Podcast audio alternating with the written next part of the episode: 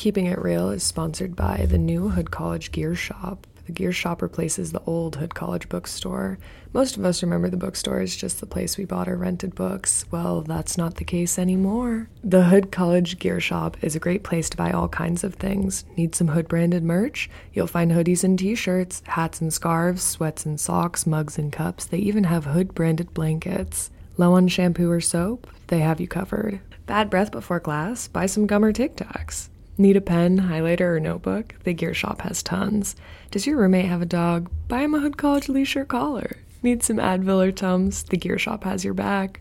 Need a last minute birthday gift for your best friend? You'll find plenty of options. What I'm saying is the Hood College Gear Shop has you covered for all your gift, school, snack, and blazer branded clothing needs. So the next time you're in WIT, stop and browse around. Mention my name, Fiona Jannell, and the name of this podcast, Keeping It Reel, and receive 10% off your purchase of any Hood branded merch.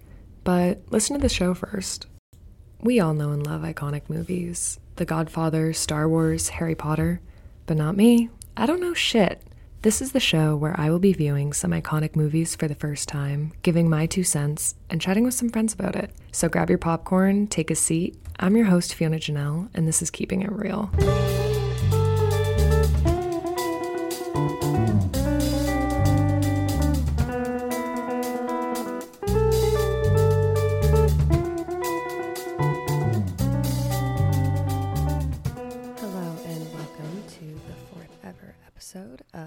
Keeping It Reel. Today we're tackling the usual suspects.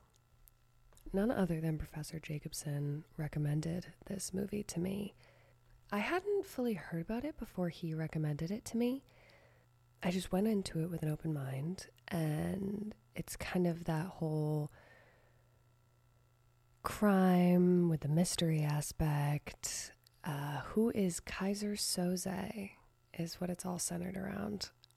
So, the entire movie, you're following the narrative that Kevin Spacey's character, Verbal, huge, deadly crime that happened on a boat, and he is one of the only survivors, the other being a man that is borderline comatose in the hospital.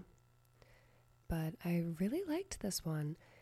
I think that there were a lot of really, really fantastic performances. Um, personal fave, the performance from Del Toro. I love Del Toro. I think that his accent was something I was trying to understand throughout the entire film. Kevin Spacey had a good performance. Kevin Spacey did a good job at executing his character. However, I am saying this under the implications that we all know that he is really controversial and has gotten in trouble for a lot of really, really heinous things. I'll get into that later. But lots of thoughts regarding this movie. Um, watched it for a first time, and after I watched it the first time, I immediately finished it and per Professor Jacobsen's recommendation, I immediately needed to watch it again. I really wanted to be able to fully process and understand everything that was happening, solely just for the fact that in the last three minutes, everything is jam packed in. Every single answer is absolutely just crammed into those last two minutes to the point where I wasn't fully certain that I understood. And after even watching it a second time and reading up on it, there was just, in my opinion, so much ambiguity. Um, the main thing that left me with so many questions was just the concept of the unreliable narrator. Verbal is verbal and these four other criminals for that matter, all felons, all have their own stake, all have their own motive.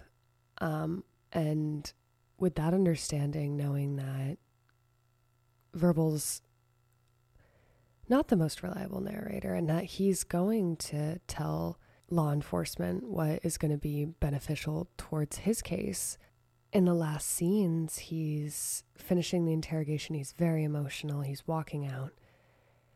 and he is like super upset. And that's honestly where I thought it was going to end a little bit. And I thought it was just going to end with, oh, damn, like Keaton really, really just wasn't a good friend. and you keep watching. You see the interrogator just start piecing it together. He's staring at the corkboard and seeing detail after detail after detail that Verbal had included in his story. And he just drops his cup of Joe. He drops it. Iconic scene. Simultaneously, there is the scenes lacing in and out of Verbal walking out to his car, and he quickly composes himself, and his his walk straightens out, his hands straighten out, and he lights a cigarette, hops in the car with none other than the man we had thought to be known as Kobayashi. Wow. Like, I can't remember the last time I watched a movie, and it was in the very last second that I was like, oh, fuck, did I get that? Like, did I get that? So good. Also, just so many scenes that it made me laugh. Like the lineup scene, iconic. There's just so many moments that my belief was suspended, I'll tell you that much. In that one scene where Kobayashi brings in the briefcase and all of them have their files and they're all sifting through, seeing, oh God, everything's here since we were 18. I was, I'm worried for them, you know? And I, it's interesting because it's kind of that concept that you're obviously going to root for all of these individuals, but not obviously at the same time because they're just coming coming out with this huge heist but i found myself being like ah, oh no he died? Oh him too? Like damn that, that kind of sucks. And throughout the entire movie i'm like oh god like i hope i hope they get out of this. I hope they're getting what they're working for i guess. But in the end kevin spacey's character verbal the only one that gets out the thing that I ultimately enjoyed about this is that it was somewhat easy to follow, although there was that element of the mystery of who's Keyser Söze. You know, like, aside from that, a lot of it was very not super easy to follow. It was like engaging and somewhat confusing, but at the same time, it's not as though I was navigating this whole universe, which I had done in a few previous Keeping It Reel episodes. But yeah, I understood it.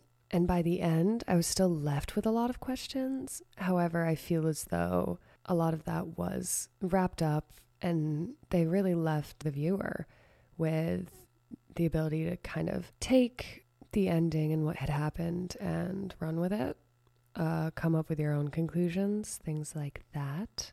I know I had said this before, but personally, favorite character.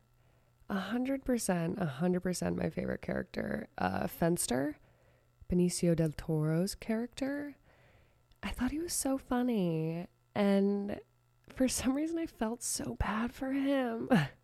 like I, I his his accent was something that I definitely couldn't tackle single handedly or understand because every time I thought I got it, I didn't. Super bummed that he was the first one dead. How much does that suck? Wow, I. It, it's something about the beloved comedic relief dying first that'll get you. I digress. But lots of thoughts. I feel as though bringing in my special guest will help clear up a lot of this for me, and we can chit chat about a few other fun things. All right. Well, I'm here with my special guest. Would you like to introduce yourself? Sure. My name is Tim Jacobsen, and I am an instructor of uh, multimedia communication. Lovely. So, in this episode, I watched The Usual Suspects. You were actually the one that recommended this movie I to did recommend it. Yes. Why is that? Well, I mean, it's it's a pretty iconic movie, I think, in multiple ways. But for me, it's one of those movies that you can watch over and over and over again and get something different out of, even though you know the ending. So, you know, it's like, hey, what five movies would you, you know, be stranded on a desert island with? I think The Usual Suspects would be one of those movies. That's a good one, honestly. You're so right. You recommended that I watch this movie more than once. Yes. And the second time around, you just notice all of these little, dare I say, like Easter eggs? Like little Yes. hints going out throughout the film that I didn't notice the first time. So it was really neat watching it the second time and gave me a different perspective of the whole storyline, different outlook on the ending of it. So, do you have any memory of the first time you watched this film? I don't. Um, it's been a while since it came out. When did it Oh, first yeah. come out? I- it's gotta 1995, yeah. 1995. Um, I don't think I saw it in a theater. Probably saw it at home, but instantly was perplexed by the movie. And um, as those of people who have watched, I'm gonna assume we're gonna spoil the whole thing for Oh everybody. yeah, no, I I, I hope that my my listeners would just assume that But- at this point. Even if you do spoil it, you still have to watch it. Hopefully, this will entice people to, to want to mm-hmm. watch. That last two and a half, three minutes of the movie, your head explodes It's insanity. because you're like, wait, what just happened? You Right. had me believe in this whole thing. And I think you said it the other day. There's like three minutes left, and you're like, how are you going to end this? Like, there's three minutes left, and we don't know anything. Yeah, because for a split second, when Verbal is like walking away super upset, I'm like, oh, this is just a heartbreaking ending. Like he's just super sad that he was betrayed, Yeah. like by his friend. And I was like, hmm, but this keeps unfolding, and then it all happens at once, and then your head is spinning, and hence why I'm like, okay, I need to watch this a second time Yeah. Just a process. You want to tell everybody kind of the, the premise of the whole movie, like the usual suspects that these guys get rounded up? yeah, so basically, these five felons, felons, They're all felons, yeah. They're all felons. Put in this lineup for this crime that happened on a boat. Bunch of injuries, bunch of deaths, mostly deaths, two survivors. Yep. One of them being verbal. And basically, it jumps between the timeline of the crime, the scene of the crime, and also the lead up to it. And the whole plot that unfolds is who is Keyser Söze? Right. He's supposed to be this um, this Turkish, um, ruthless uh, Mobster? mobster kind of guy. Yeah. Who, uh, you know, um, if you cross him, he won't just kill you, but he'll kill your family and your nieces and your nephews and anybody associated with you. And mm-hmm. yeah, has a very dark reputation, so to speak. And there's like a few iconic quotes in this movie that Kevin Spacey had said, and it was, "I believe in God, and the only person I'm afraid of is Keyser Söze." Keyser Söze. Yep. So, just that, along with other things, I personally am someone that when I'm watching a movie, for some reason, it never occurs to me to like assume what's going to happen at the end. Okay. So I'm watching this and I'm like, honestly, had no idea until the very, very end how it was going to unfold. And I still believe that there is some ambiguity mm-hmm. because of the element of the unreliable narrator. When I was reading up on this, a lot of people say that Verbal's character is the unreliable narrator. So I feel like that's what leaves room for ambiguity in this movie. I can see that. Yeah, totally. So I thought that was really interesting because you get all these hints that he is Keyser Söze. Right. and it leads all to that but then also under the implications of like oh he is the only person telling this story and obviously he's a shady character just mm-hmm. from the ending scene where his gait goes from like crossfoot like Yeah, and he- stumbling and he like straightens out his hands and he lights a cigarette which he hadn't been able to do for the entire film Yeah. So Kevin Spacey's character is Verbal Kint. Kint. and he's kind of uh, in this gang of five felons. He's the he's the he's the planner guy. He doesn't go in and do anything, but he plans how everything's going to happen. He's he walks with a limp. He's got pigeon toed, I think, on his left foot and his one hand. And there is a scene where he's trying to light a cigarette and he can't do it, and he's got to and he fumbles the, the. Zippo Yeah. lighter Yeah.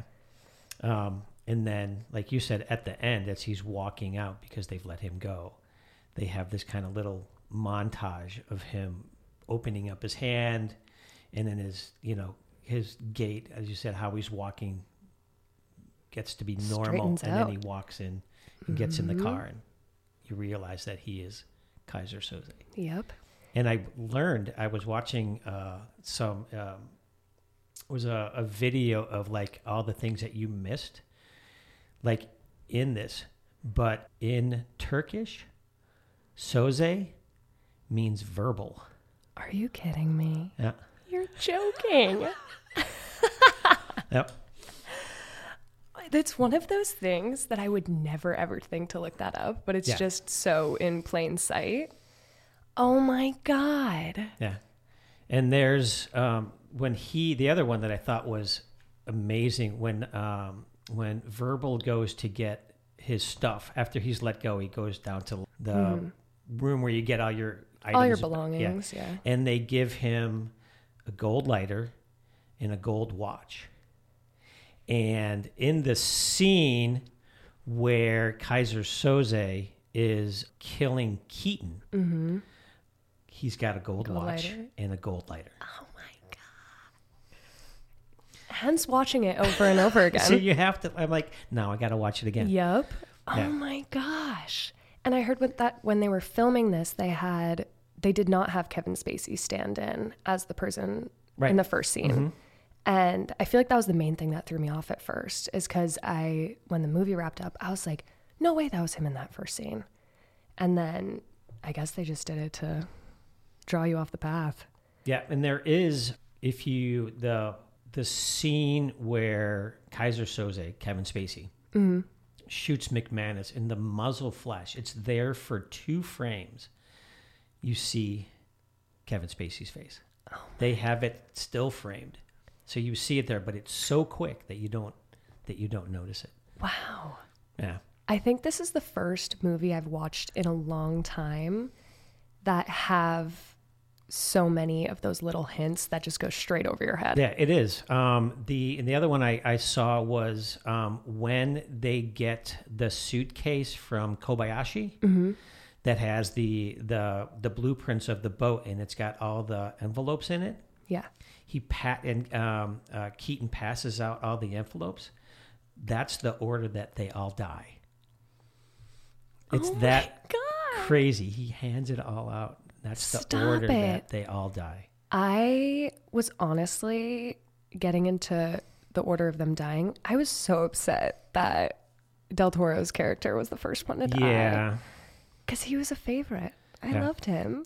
I, he just, I thought he was really funny. I, Yeah, and he he has a very odd accent Mm-hmm. that n- nobody can understand anything that he says. And um, during the film, and he said he he actually made up the accent yep. um, because it's like where the heck is this accent from? But he made it up himself specifically for the movie. Of course. And, And- it's I was listening to it and every once in a while I'm like, "Oh, it's like a thick Italian accent." But does he have a speech impediment? And is this not Italian? Like every time I thought I had a grasp of what the accent was, I immediately didn't. Yeah, it's there's like French in there. There's Mm-hmm. like Sicilian. It's like this mishmash of I don't know what the hell you're saying. Yep. And there's so many times in the movie where especially like law enforcement is like, "Nah, say it again in English." Like Yeah. Uh, well, the scene when they're in the the lineup. The- One of the first one. Um, give me what is it? Give me the keys, you cocksucker. yeah. Um, is the line that uh, supposedly um, the person says uh, why those guys are in the lineup anyways. Mm-hmm. Um, and when Benicio del Toro says it, nobody can understand a word he's saying. yeah. Yeah. And it was Um, meant to be that way. Yeah. And I guess in that lineup scene, I, well, when I had told a few people that the usual suspects was going to be my next podcast episode, all of them, their first thing, oh, the lineup scene. Like that's everybody's first thing they think about when they think of this movie because it's so funny. It is. It's so funny. And I guess when I was reading up on this, when they were filming, they had to do like over 10 takes of this one scene. And I guess Del Toro had farted during it.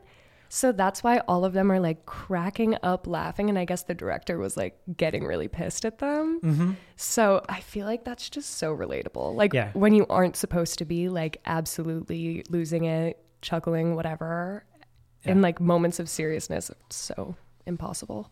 Yeah, I mean tho- that it seems very fitting, like that uh, spontaneity and like improv, where it wasn't supposed to happen. That they're just goofing around is the best thing. The best scene. And it's the first scene anybody thinks about. Yep. Me included. Yeah, and the other uh, one that I saw, um, the meeting with Redfoot Mm-hmm. uh, out in California, and Redfoot wants them to do this job, this one job, and everything. And towards the end of it, uh, he flicks his cigarette butt at Stephen Baldwin Uh-huh. and hits him in the eye. And you're like, how the hell did they do that? That just happened. It wasn't supposed to hit him in the eye. It was supposed to hit him in the chest. And it just by accident hit him in the eye. And I was watching. They said that there was it was a really quick cut for that because all the other actors were like, "Oh shit!" Yeah. just hit him in the.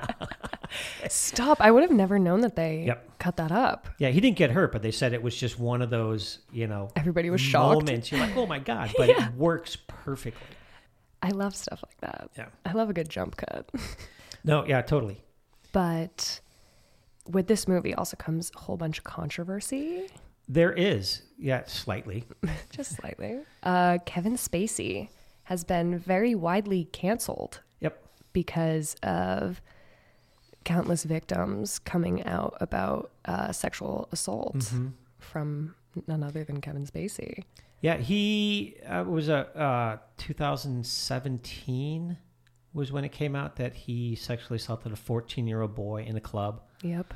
Kevin Spacey says he he's not denying it, but he says he doesn't remember it. Yeah, and when I was looking into this, uh, his immediate reaction to this and his like one of his first public reactions to this was, well, a lot of people didn't like this, but he immediately diverted it to he came out as a gay man, and a lot of people were like, hey, like maybe don't try and change the subject from like that doesn't justify what you did. Yeah, just being heterosexual, being gay should not equate to you sticking your hand down a 14 year old pants. Yeah. You know, you know, or anybody for that matter. It shouldn't matter the age, but the fact that this kid was 14. It's really heartbreaking. Uh, and then there were several other people who I think came out after that. Yeah. If you look into it, there are a bunch of different news outlets that did entire timelines of, I think it's from the 80s up until now. It's allegation, allegation, all the victims that came out. Um, so this also raises a really relevant question in today's age, and that is how are we supposed to navigate appreciating the work of someone that is so controversial and should we should we not how do we go about that Yeah, it's a really tough. You know, it. I, I'm, I'm almost like I'm on this seesaw with it, where I don't want to support Kevin Spacey, but God, the movie's so good. House of Cards is so good. mm-hmm. Um, you know, um, I wasn't a big Harry Potter fan, but I know tons of people who love the whole Harry Potter franchise.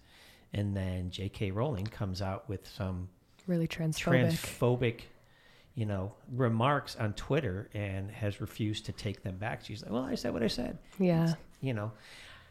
Oh God, I just I don't know. It's so hard. I Mm-hmm. don't want to support any of these people, but is there a way to separate them from the characters that they played? Yeah. So I kind of or the brand that they created. yeah I don't know. I it's really tricky and especially just because what he did was so just absurd not warranted yeah. not cool, not legal. Like he was horrible. It just is a really tough situation because there's also that element of especially you have having seen the movie closer to when it came out and Yeah. this hadn't come out. There's also that element of nostalgia and kind of that element of you had experienced this movie before Right. the controversy.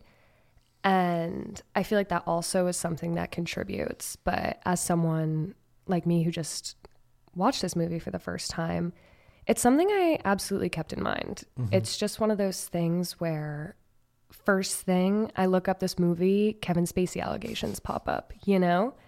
And before I had even watched it, I had gone doom scrolling through all of these articles upon articles upon Yeah. articles.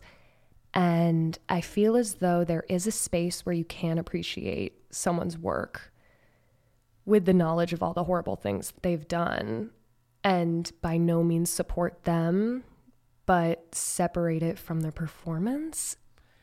Yeah, I think there has to be there there has to be somewhere in there. And think like, you know, you just watched Star Wars for the first time. Yeah. You know, hopefully you're going to watch the rest of it. You know, if you start getting into Star Wars, you're like halfway through and it's like, "Oh, Harrison Ford accused of whatever."